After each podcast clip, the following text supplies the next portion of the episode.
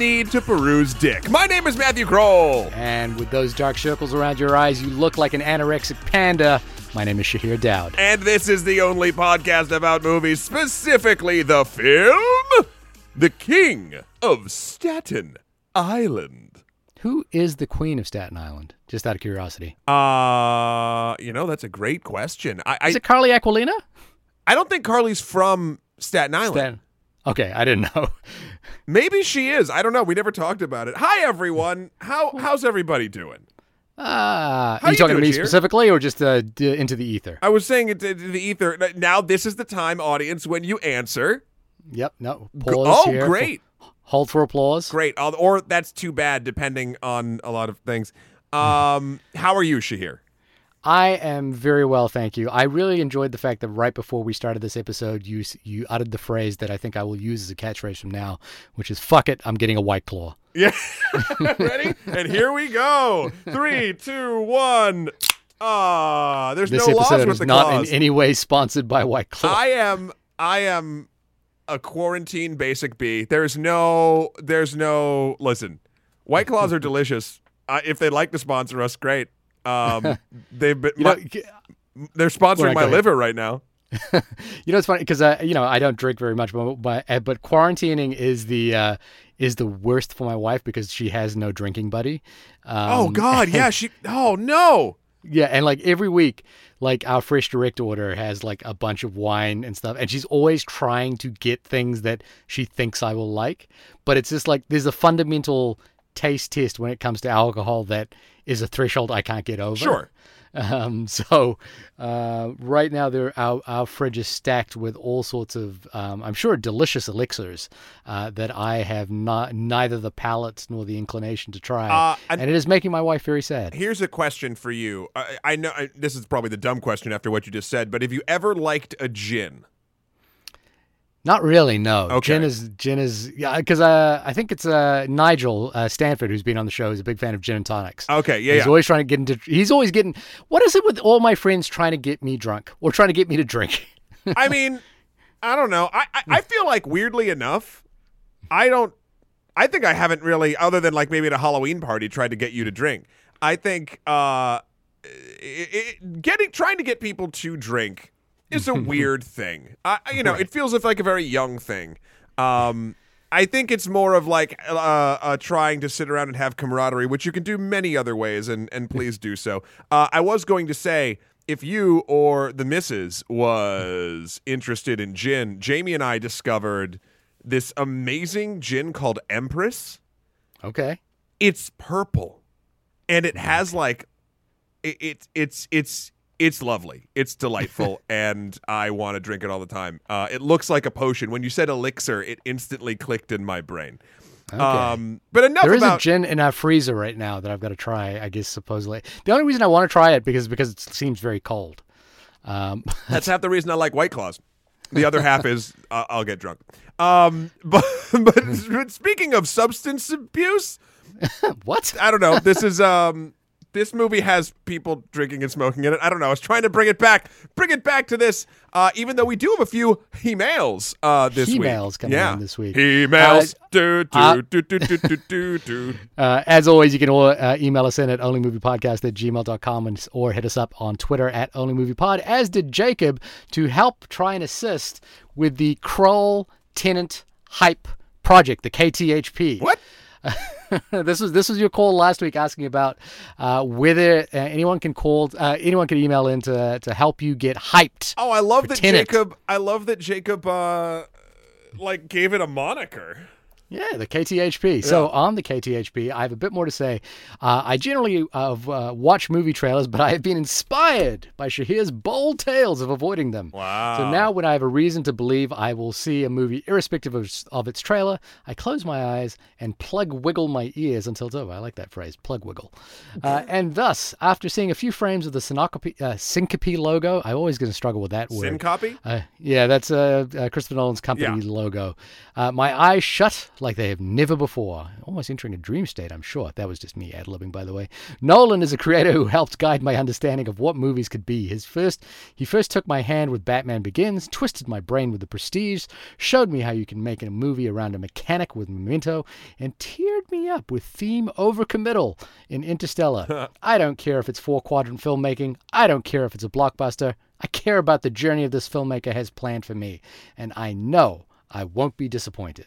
Get hyped, Mr. Kroll. All right. Get hyped. Listen, uh, if you're trying to get me excited about a Christopher Nolan movie, that is things like that is the way to do it. Tug Mm-hmm. at my nostalgia factor of all of those great films you mentioned. Also, really do lean into the fact that it's the psyched for the film as opposed to like the filmmaker, if that makes sense. Uh, not That- again. that's exactly what he said. He said I, he, he said I was psyched for the, the journey this filmmaker has planned for me. The filmmaker has planned for me, but it's the journey. He's psyched for the Mm-hmm. journey that the filmmaker has planned for him, not Right. that he's psyched that the filmmaker planned a journey. Right, but he's not. He but he's saying that he's not. psyched- He, he doesn't know anything about the film. No, no, no, no, He's no. psyched but for the he's filmmaker. Mm. Trusting, he's trusting in Christopher. He's not excited about Christopher Nolan. He's excited about the journey Christopher Nolan's going to take him on because he doesn't know Well, I- about it.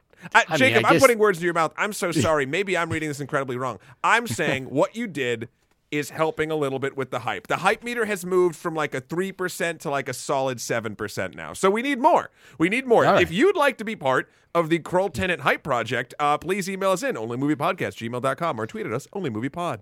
We should get T-shirts made that say KTHP Crew. Yeah. Uh, you want to take the next one from Steven? Yeah, I'll take this one from Mr. Stevan. In response to our Da 5 Bloods review, uh, please go listen to that. Although this is more about our continuing review of movie theaters versus home viewing experiences due to the pandemic.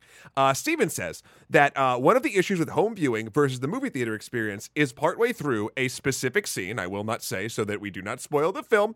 Uh, he says, I had to pause the movie and do something family related. Sacrilus. How could you stop a movie? Monster. I don't care what's happening in your family. monster. When I came back, I looked at the character in a full heavy monologue and thought, I cannot be bothered with this. I was still trying to work out the tone of the earlier combat scene. I mean, it wasn't realistic, a bunch of old actors shambling across low ground cover, but it wasn't fantasy slash exaggerated, i.e., how they might have remembered it. I was expecting them to be made clearer as the film went on, uh, but at that point, after stopping, I just felt like there was too much of an effort to start again. Something that would not have happened in a theater without distractions. The movie would have a chance to keep me engaged. I will still go back and watch it at some point, but the whole experience has been dampened for me just because I paused at the wrong moment. Uh, it's a shame because actually the thing that he's talking about with being cleared up is cleared up beautifully uh, by the end of the film. It is. Uh, Uh, so so yes, you did potentially pause at the wrong moment, and uh, but but you know like I don't I'm not sure if this is just a case of yeah of course pausing at the wrong moment, which happens if you're at home, but it's also a case of uh, not giving the movie kind of a shot to to you know to to finish what it was trying to say. So.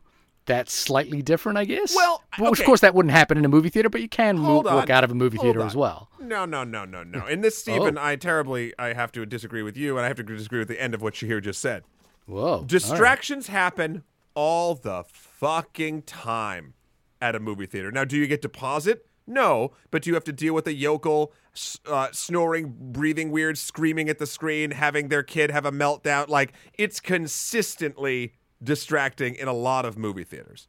So, uh, while it is a different kind of distraction because you're you're taken out of the scene in one way, like i.e. pausing a narrative and then coming back a little bit later after dealing with something, that's a different experience than being distractive in, in something that is actively continuing.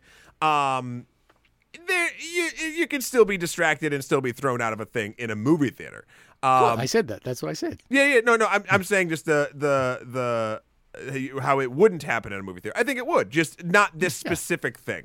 Uh, I that- also think I also think there's a there's a uh, a monetary investment that you make to going to the movies, which means that you are more willing to not allow yourself to be distracted sure, because you but- paid for the experience. But at the same time, it, it's interesting because yes, there that should be the unifying factor, right? Like I paid this much money to go see this, therefore, uh, I should.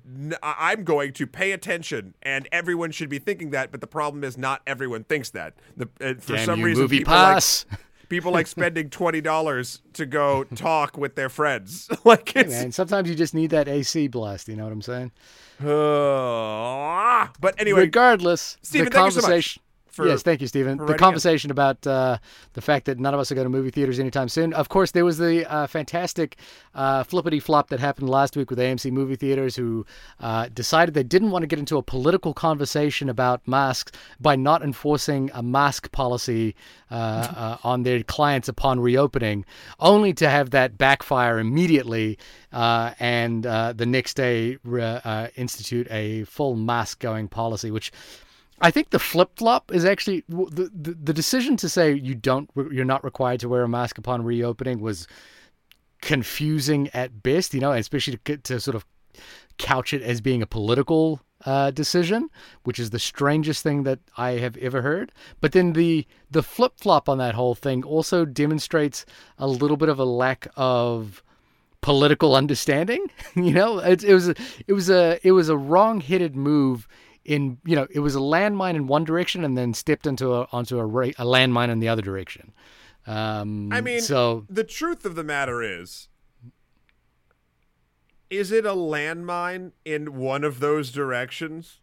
No, the landmine would have been to say, yes, we're going to open theaters, which again I don't agree with, but but you have to wear a mask. That's not a landmine. That's like Nah, a that's what I'm yeah, saying. There's yeah. That's one a, landmine. that's a straightforward answer. Yeah, there's And one be landmine s- and they chose to step on it They, first. they chose to step on the landmine, and then the fact that they chose to jump off the landmine the next day after they'd already stood on it, I think they jumped onto another landmine.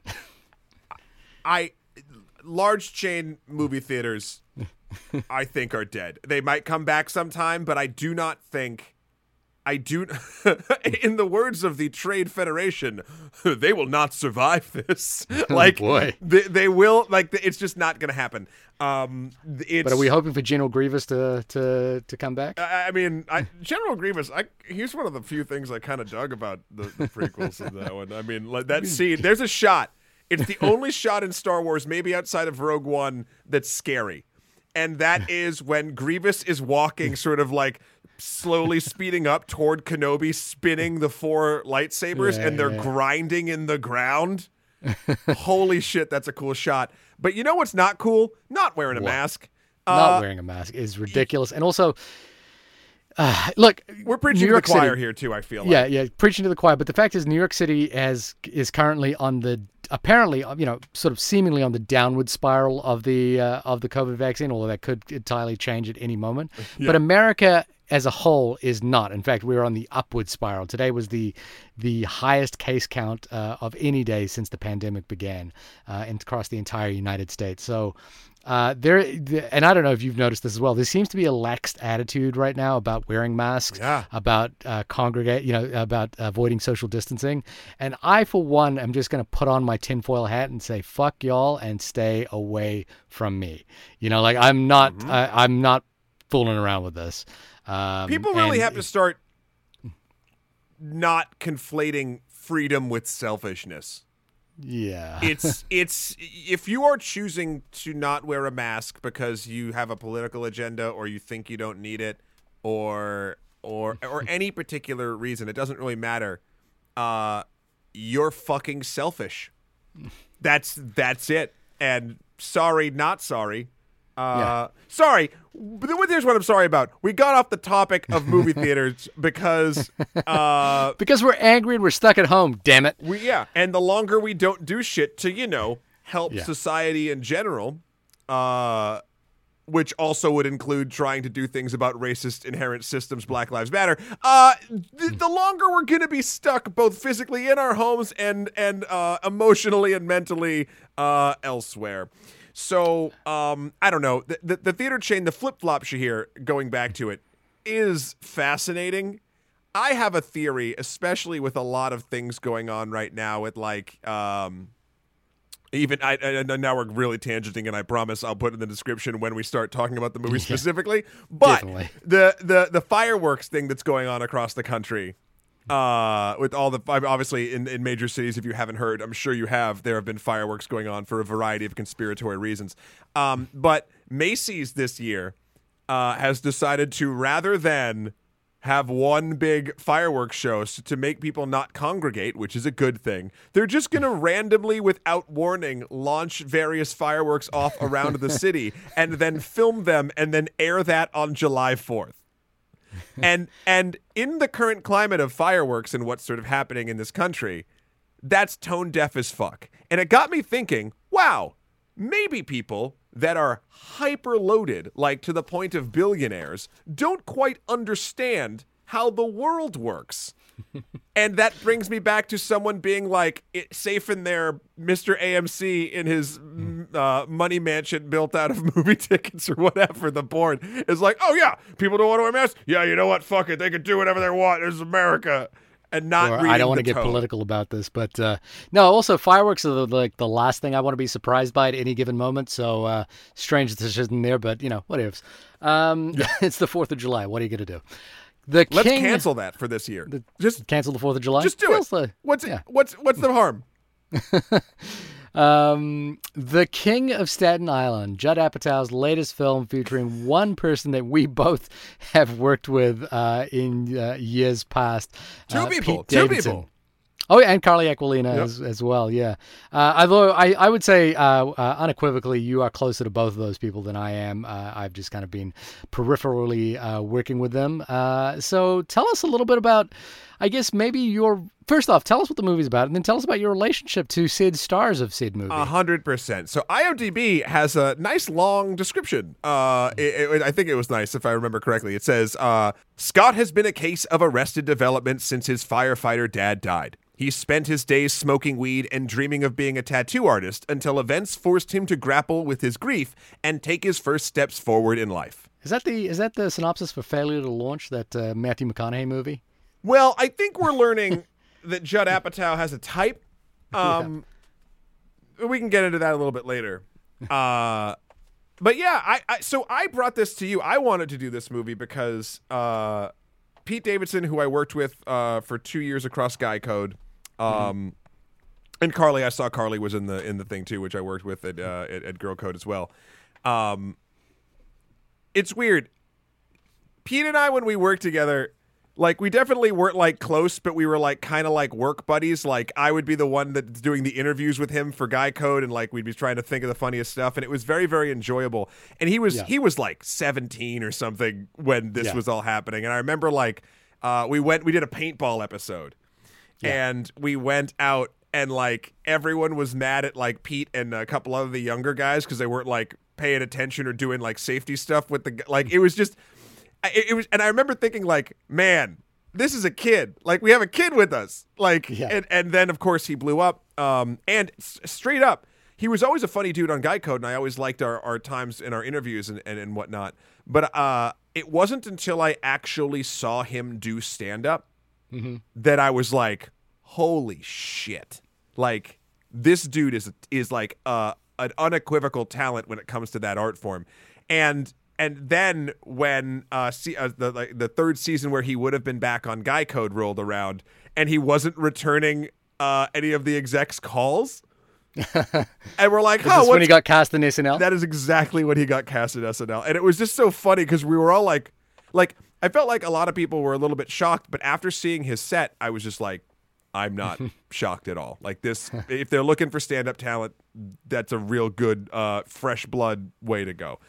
right. Um, But Pete himself, and again, this is uh, going to be maybe slightly awkward because we're talking about someone we, again, peripheral. In my case, peripheral. Yeah, and, and, and straight up, uh, uh, just sort of to conclude my thing, we we are no longer close. We we texted uh, very briefly, and then it's funny. Even when I heard this movie was coming out, I hadn't spoken to Pete in maybe a year and some change, and uh, I I texted him, and I was like, "Hey, man, I I, I just saw the trailer. That's fucking great.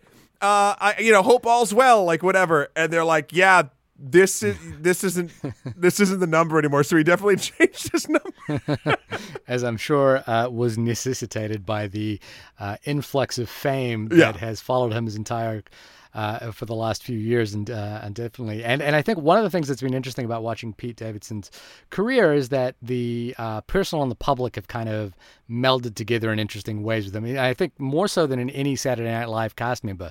I don't think there's any SNL member in the last couple of seasons that has had quite as high a profile as Pete Davidson. And I think m- most interestingly, because of the relationship he has with the public in terms of his comedy being a reflection of his inner life. Well, that Um, and dating Ariana Grande, well, the combination would be a hell of a drug.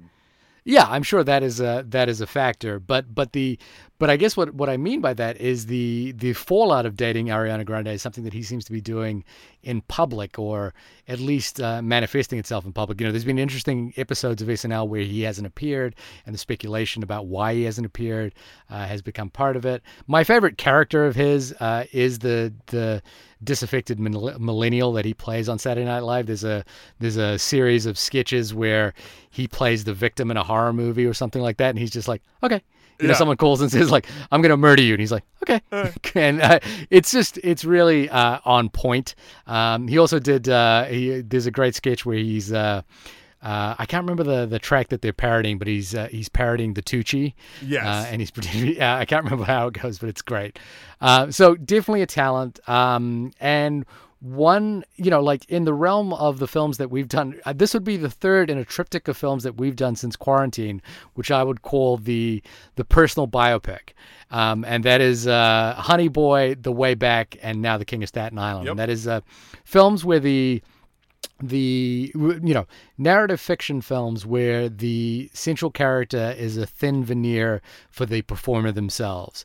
And the question that arose in both honey boy and the way back was is the catharsis that the characters is, uh, that the actor is feeling for having performed this character is that similarly felt by the audience themselves. Right. And that was a question I, I arose in both those cases, which is, you know, again, Honey Boy and The Way Back, both two very, very good films, uh, but two films that I didn't feel resonated as strongly with me as an audience member as I think the act of making those films did uh, for those actors involved. And that's, um, sure. um, you know, uh, Ben Affleck and um, Shia LaBeouf. Shia LaBeouf. Shia Yeah, LaBeouf. yeah, call him Shia. Shia. Shia LaBeouf. Um, so this, uh, and obviously, you know, the, the parallels to uh, Pete's life here, or, you know, Mr. Davidson's life again, I don't know the man, um, are the fact that his father uh, was a firefighter who died at a very uh, early age in Pete's life, uh, which is again reflected in the character here. Uh, and also a, a kid growing up in Staten Island who's, you know, dreams of making it elsewhere. That's about where the similarities end Yes. um, and the film kind of goes on a different tangent.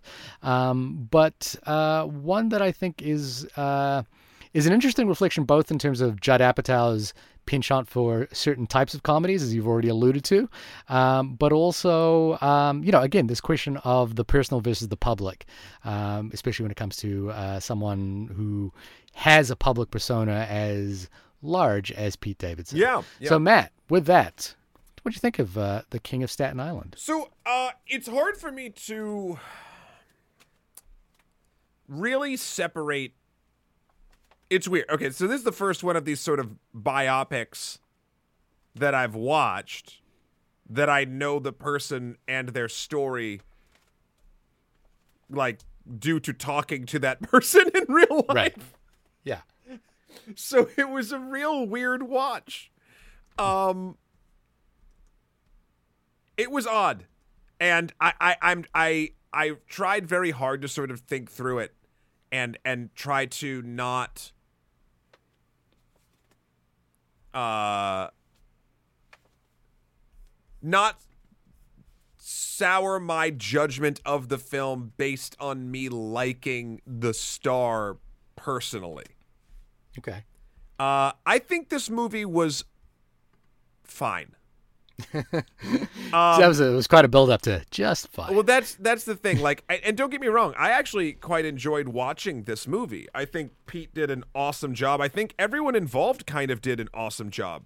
Um, the, something about it though, and I, I I think it might be a pacing issue, and maybe we can sort of break that down as we get into it. Um, because it is set, and there's nothing wrong with this, in a very um mundane world. That's kind of the point. Like Staten Island is painted as like a place that like nothing happens in. um it does feel like it overstays its welcome. Um I think this movie has a runtime of like two hours and twenty minutes.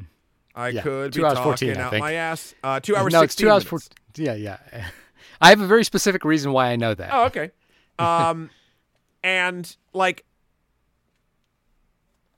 I kind of guessed at the beats this movie would go to. Uh, but I didn't anticipate it would take as long getting there. And now I, I was kind of expecting to.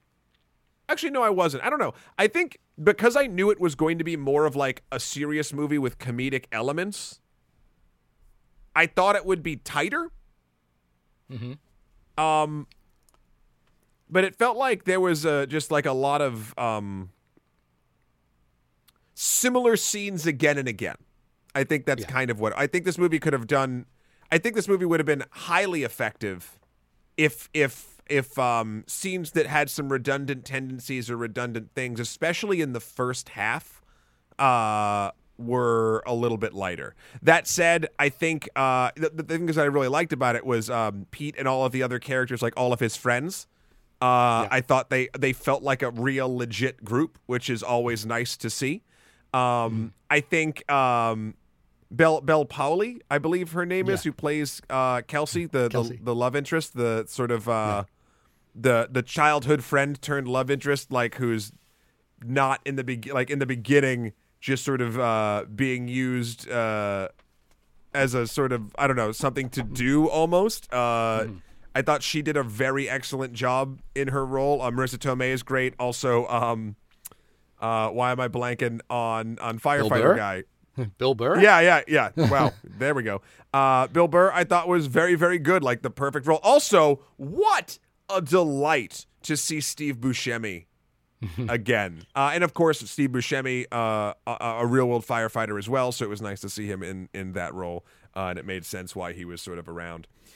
Um, yeah, I, I, I, feel like this was a movie overall that I was like, I'm glad I watched it. I'm glad I, I, I bought it to watch uh, or rented it or whatever the on-demand model is right now, um, because I, I really like what Pete does and I want to support it. And I think overall it's a well-made film. I just think it sort of lives in its in in its specific scenes too long, and I did feel like my enjoyment. I wouldn't have even questioned any enjoyment had it been uh, a bit shorter uh yeah that's where i'm at what about you Shahir Yeah, so uh, I think I'll take it from the point of view of, of Judd Apatow's career a little bit, which is, you know, like his penchant for uh, finding um, the sort of uh, pathos in comedy um, has sort of been the the the the reason that has shot him to fame. You know, like Judd Apatow is kind of one of the premier uh, American comedy filmmakers. You know, all the way from Freaks and Geeks to um, um, the Forty Year Old Virgin, Yeah. um, Knocked Up. You know, these are films,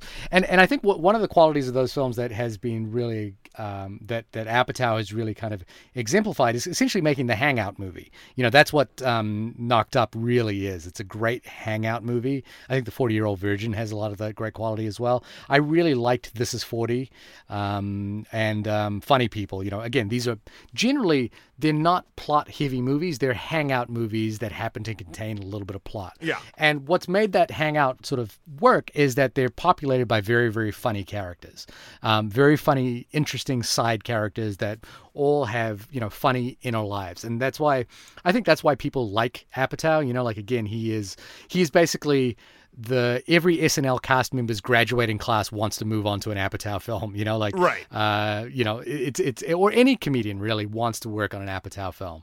Um, so it's interesting to to watch this film. I think coupled with maybe that that sort of characteristic thing that you're talking about, which is the indulgence factor in his movies, um, which is you know something that people have been talking about, uh, you know, especially in regards to length.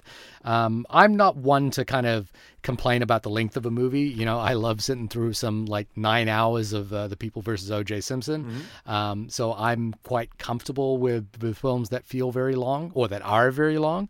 But this is one where I, um, a- you know, as Stephen mentioned at the beginning of the, of the episode, uh, I had I needed to pause the film for a moment, and I was shocked when I paused it and realized I was at minute 37, uh, believing that I was at a minute, I, and, and I legitimately thought that I was at an hour and a half into this movie and was shocked to realize I was only at th- at minute 37. Yeah. Um, so if that gives you any impression of how I felt about the time in this movie, um, you know, it is it is. Uh, uh, uh, I I don't like saying a film is long, but I think it's a languid film. Uh, it takes its time getting there, and the problem here is that you want to plo- say it's long, but with the fancier word. No, I want to say it's it's a film that's not obs- as obsessed with time. You know, there's a great line in this movie that I wanted to quote, which is that you know, um, time is not uh, time is moving ahead really fast, and he and and uh, and Scott's character says that's why I smoke weed. It helps me slow things Yeah, down. yeah. And I, and this movie is like taking you know is is like smoking a lot of Fair, weed. You know, yeah. like it is its time is slowing down, and um uh the the you know I think the issue here is that there's a number of really interesting side plots that happen in this movie. For example, a pharmacy heist. Yeah. Um, and characters surrounded by that pharmacy heist. But then the film sort of is uninterested in the consequences of that pharmacy heist, for example. And I think the most important thing that this film is invested in is the sort of counterbalanced man child relationship between Scott's character and Bill Burr's character. You know, these are both two overgrown men having to find their way back into uh, the lives of the woman that they love, which is his mother, played by Marisa Tomei. Um, and and I think the thing here is is that the film has heart, despite me thinking that it's too long Yes. and um and and and to be honest with you pretty thinly written um it does have a sincere heart at the center of it and that heart is the reconciliation of Pete Davidson's inner life you know the character you know the, the what we understand of Pete Davidson the the public persona and the reckoning that this film has to do with how to move on from your past. And i think that's interesting and it ha- and it's sincere and it's true this is if this sounds at all like the uh like the sort of lukewarm responses that I had to both Honey Boy and The Way Back it's because it's it's in the similar vein there which is that I think this works better as a vehicle for Pete Davidson than it does as a movie on its own terms Yeah, I mean, I don't. Again, I, I've sort of I pushed back a bit on those other two films, uh, at least with my initial read and enjoyment of them. Um, this the, the, the interesting thing is there is a lot of heart here.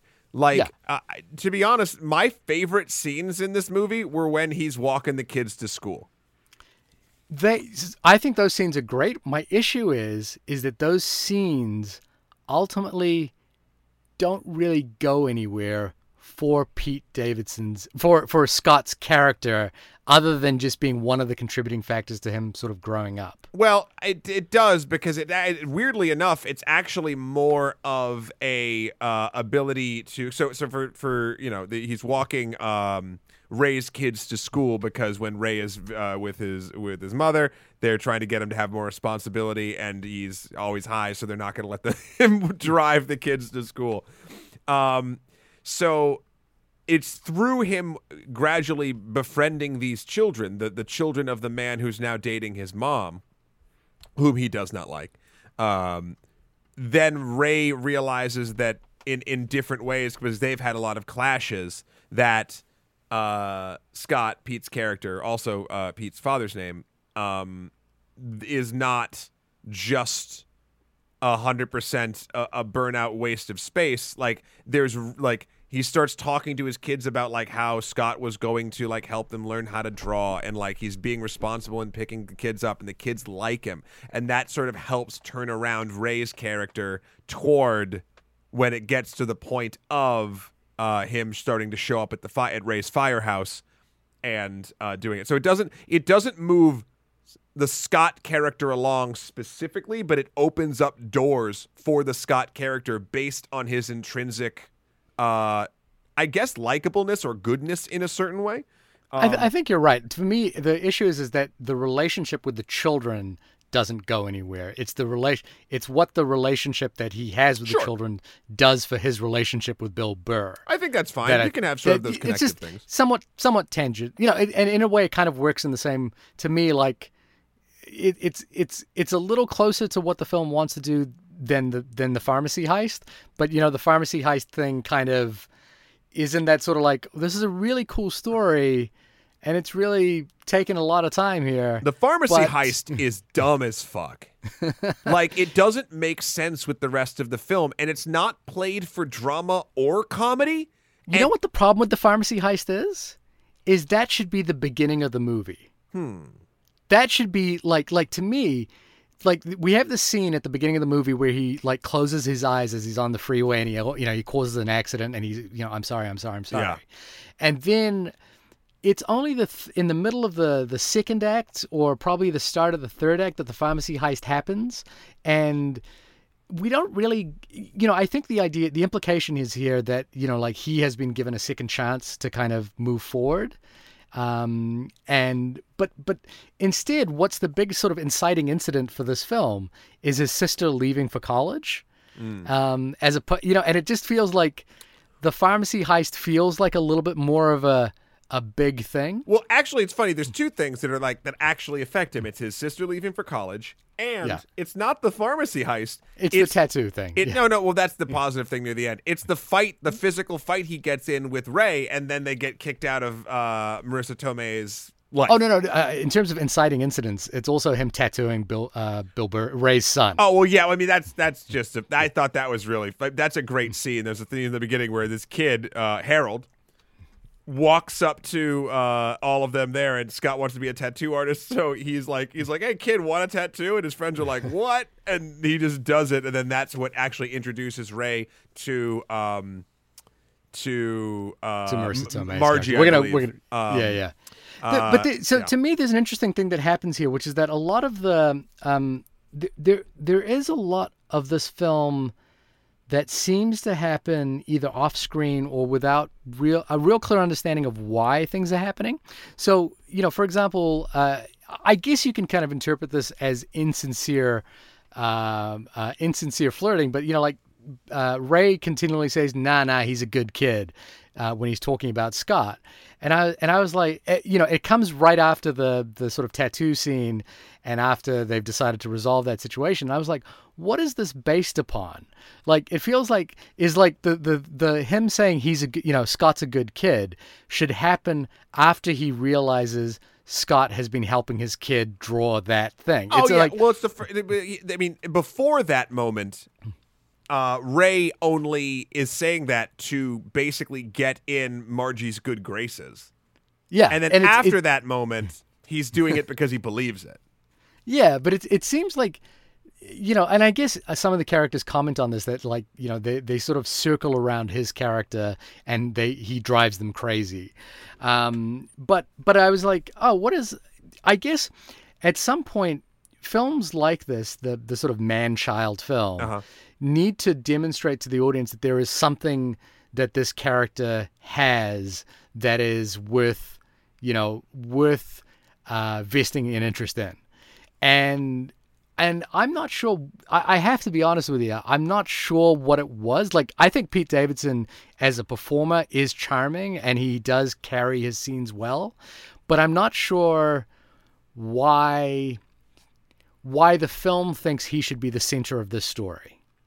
Uh, I, I could sort of see that. I think it's I think it's honestly the journey of finding um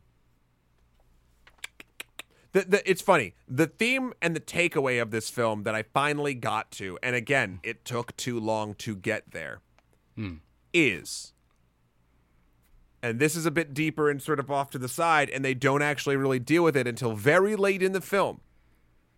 You never truly know your parents. Right. And I say that because in the film, um, we're told that uh, Margioli tells Scott how his father was uh, a hero who never did anything wrong, and like you know, it was just sort of like platitudes, right? But then when he's eventually at the firehouse, and again, we're deep into spoilers here. Um, his his the the firehouse guys, who one of whom played by Steve Buscemi, who knew his father, uh, start telling real stories and stories of the man who you know was not a saint and who was you know had both uh, wonderful and destructive qualities. And I kind of wish this movie went more into that. There's a few scenes that deal with it, Yeah. but again, they're few and far between, and they take a long time to get there because that to me would would cement the character as the the reason for the season, for the reason of this film. Um, Right. And I think this is something that's interesting that we've talked about in other biopics. I don't. The way you say that word I know it is. it Uh, always gets me. I don't know. Like for instance, in Honey Boy and The Way Back, I think those films work on an emotional level while outside of knowing what those actors are going through in the real world. I don't know. And here's the thing: in this one, I didn't get that sense, but I'm also clouded because I know him and I know this story, like the story Right. this is based on. So I don't know. I don't know. I there's an interesting thing as well, which is that I was I was sort of wondering about because I, you know, I started thinking about like who you know Apatow himself has kind of cornered this market on being the the the central key figure in American comedy today. And you know he's he's that for a number of reasons. Not only his own films, which are huge moneymakers, Yeah.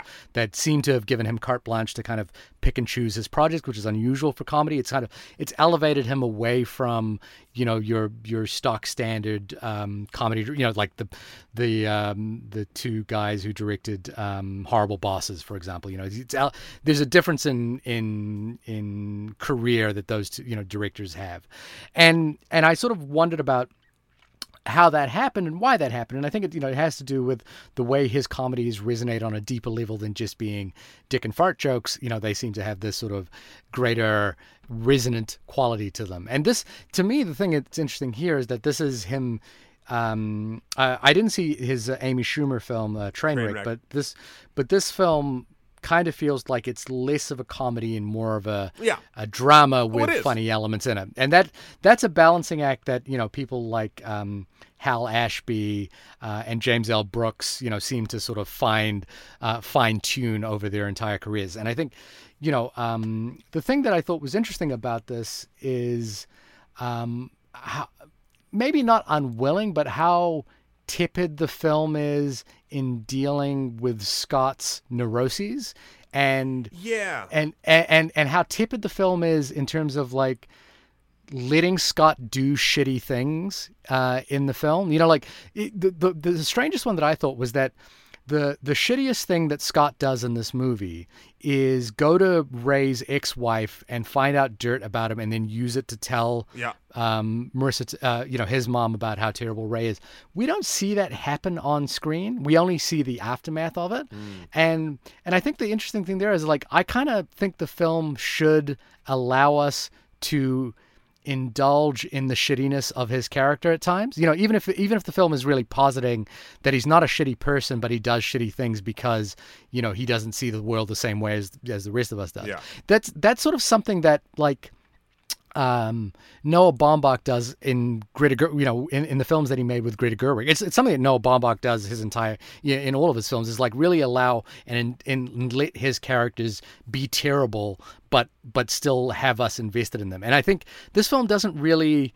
It, it, it, there is a tepidness to this whole thing, and and it feels very you know soft hands on on this whole character and and part of that just doesn't allow me to invest in whether I'm that interested in how this character is going to end up. Now, I will say, I still think the film has like a beating heart underneath it in terms of like the sincerity of the challenges that this character is facing, both with his uh, his mental health and you know just the the idea of being a 24 year old millennial, kind of like uh, trying to, as he's always saying, figure his shit out. But I wasn't like and maybe this is just being out of that generation. Whenever he said, I'm trying to figure his shit out, I was like, how? How are you trying to figure your shit out? What are you doing to figure your shit out? I think that's the point, though. And, and, and it's not that I'm trying to like judge that. I'm just trying to say, what is the film sort of positing about that idea? Um, and it's, it's, it's, there's a, like, yeah, there's a sort of softness to, to what this film was willing to do, coupled with it is long. Um, you know, it is it is a film that is that takes its time, um, and goes not very far. And and and I think you know, in the hands of someone like Richard Linklater, that sort of languid, you know, meandering approach can be really beautiful because it is about the hangout. Yeah.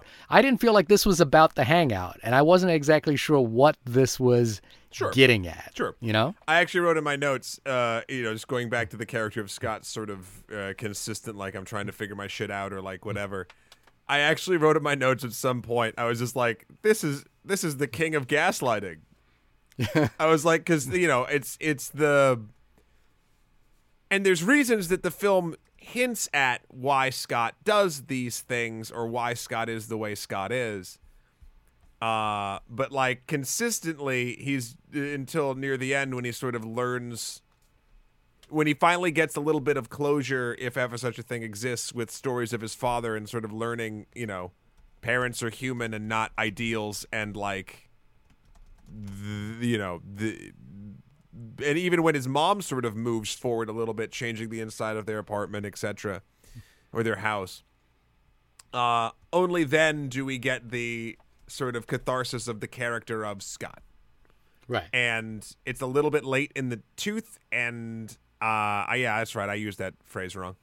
Um, but I just I I think I think the gaslighting and the saying, "Well, I'm just figuring my shit out," and then not doing anything is the actual point. Like, um, now again, is that effective in the length of which it's shown? I don't think it is 100% for me. And again, it's hard for me to uh sort of separate myself in this in this specific biopic film. Uh But Oh. but you should but but but I'm I'm gathering that you are lukewarm on the film. Oh yeah, no no, I said it's fine. It's fine. Um I I think if you like Pete Davidson as I do, you will watch it and enjoy yourself. Uh I don't think that it's I, what I wanted from this movie was it to be something that I could go to uh, you here and and everyone that listens to this show and all of my friends and be like, "Oh man, like you need to watch this." And I I I don't feel that way. I mean, again, I've it's funny, especially coming off of Five Bloods. Like I've told so many fucking people to watch that movie at this point because it like it that movie got me hyped.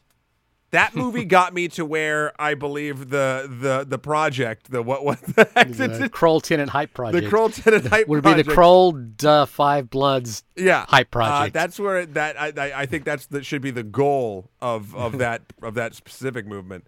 Uh, but this one this one didn't. Um, despite Yeah. me very much wanting it to because I like everybody involved in this movie. Um, I also hope I would really like to see Pete in something where he's not playing something so close to him. right. Uh, Yeah, and and this is the challenge of doing this film at at a sort of early stage in your career, because you know, for example, for Shia LaBeouf and Ben Affleck, they've played a number of characters. So this doing that at this point doesn't distract from the idea that these these are actors that could do kind of a lot of things. Yeah. At this stage, I watch this and I go, well, what is Pete gonna do? Beyond, like he needs to do something that is not this at all um, at this point in order to to kind of you Yeah. know to like solidify himself as a movie star. you know what I thought about? yeah. Pete could be Pete in in his current career feels a lot like Seth Rogen when they made Knocked Up. Yeah. Well, yeah. I mean, not in, not in style or tone, but sort of in um yeah. uh youthful exuberance and also Yeah. stoner energy, right? Like I, if they remade Knocked Up today, you could cast Pete Davidson and it would be a different film, of course. The, the energy is Yeah. different, but like I want to see Pete Davidson in a comedy.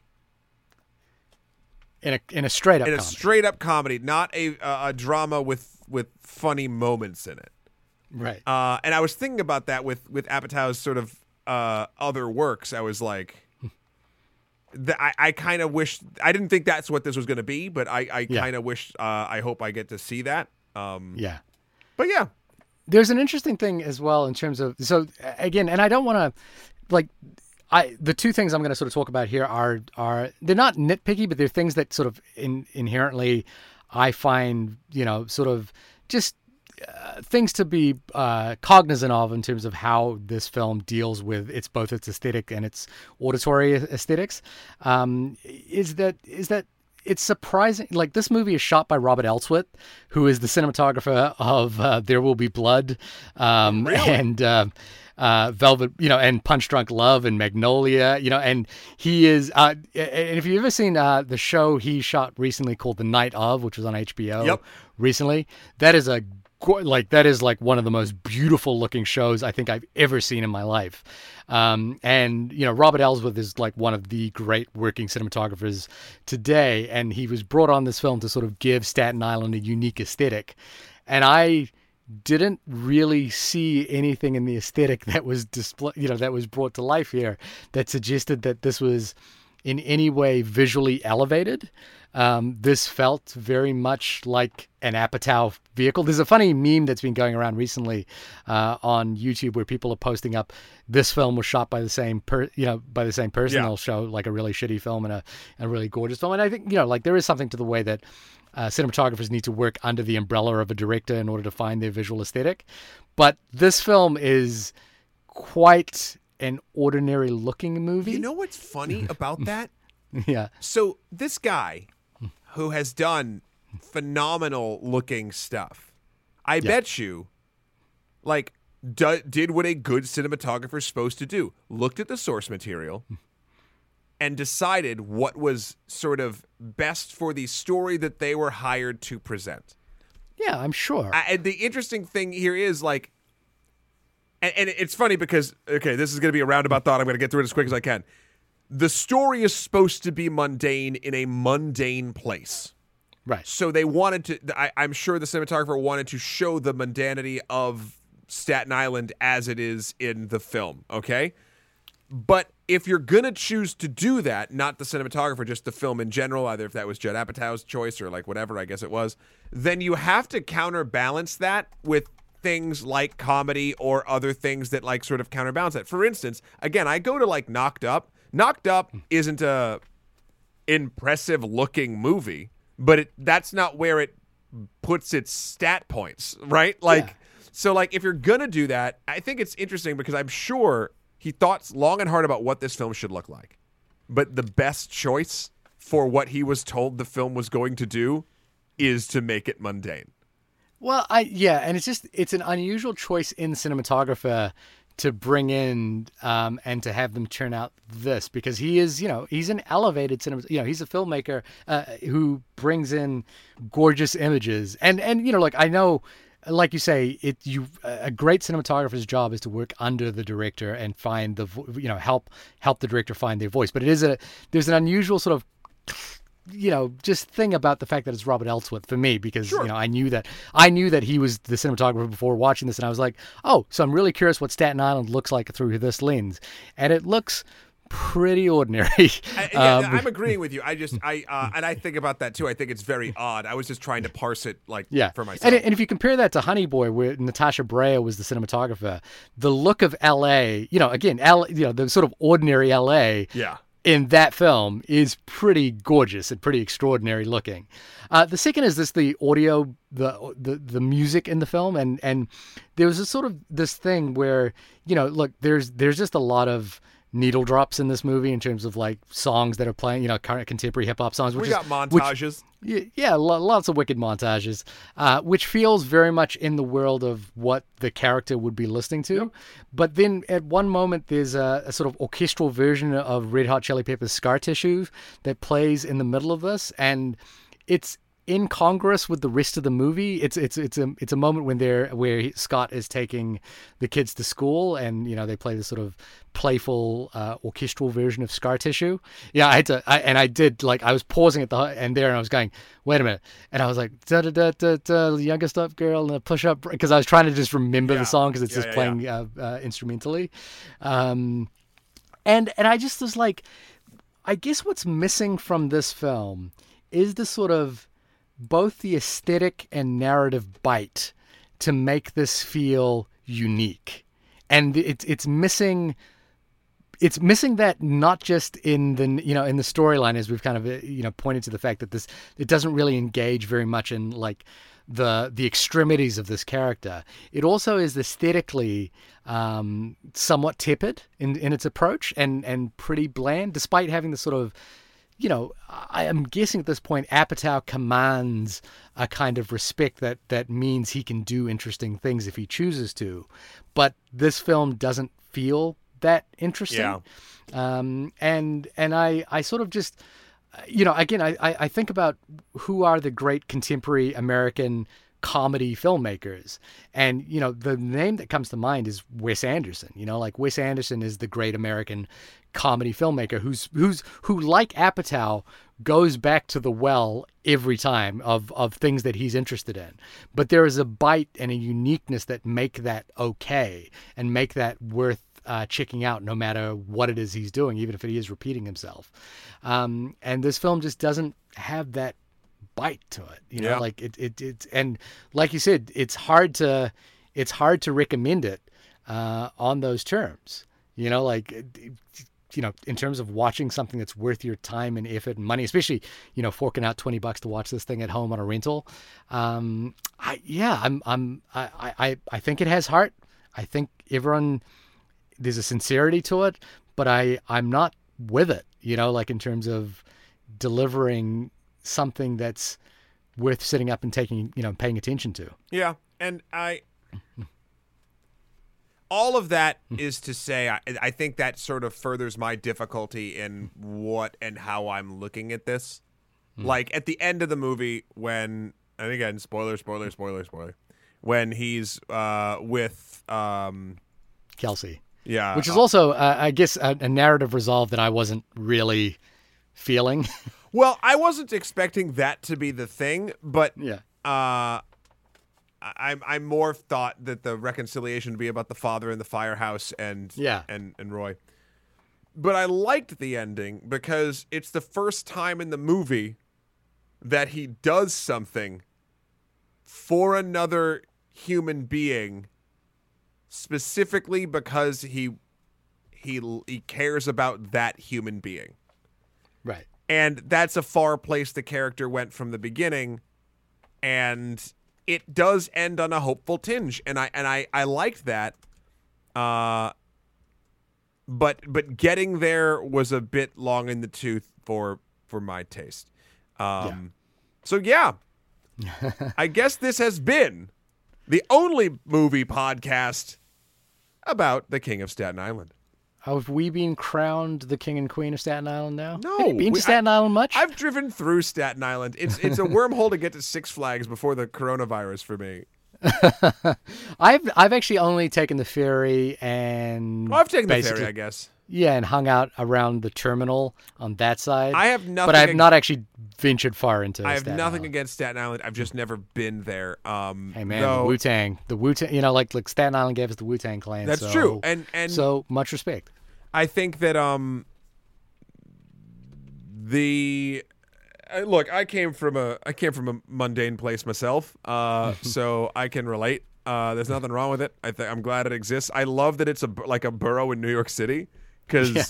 it just feels weird that it is. But I'm like, yeah, this is the, this it's is the definitely the fifth borough. Like it's in terms of like the one that people talk about, right? Like it's like it goes. It definitely goes Brooklyn, Manhattan, Queens, the Bronx, Staten Island, It- right? Like Staten Island is always the last. Staten Island's always the last. The other four You can you can you can mix up the other four however you want to, how whatever it is you're interested in. Oh, but Staten was- Island is always usually the last one. Oh my god, there was a quote. I wish I wrote it down. It was like uh we're the oh yeah, yeah, we're the like the only place Jersey looks down on. And no disrespect to Staten Island. I'm just saying, No, like, as but- far as uh, all our Staten Island listeners are going to be emailing us. I in. love I, there's a lot of great quotes in this movie too. Uh, Like when they're watching the movie in the basement like the purge isn't enough for you. uh, Um, or I, yeah. I will say it. It it took me the the line I quoted, which is "You look like an anorexic panda," is the first line I actually chuckled at.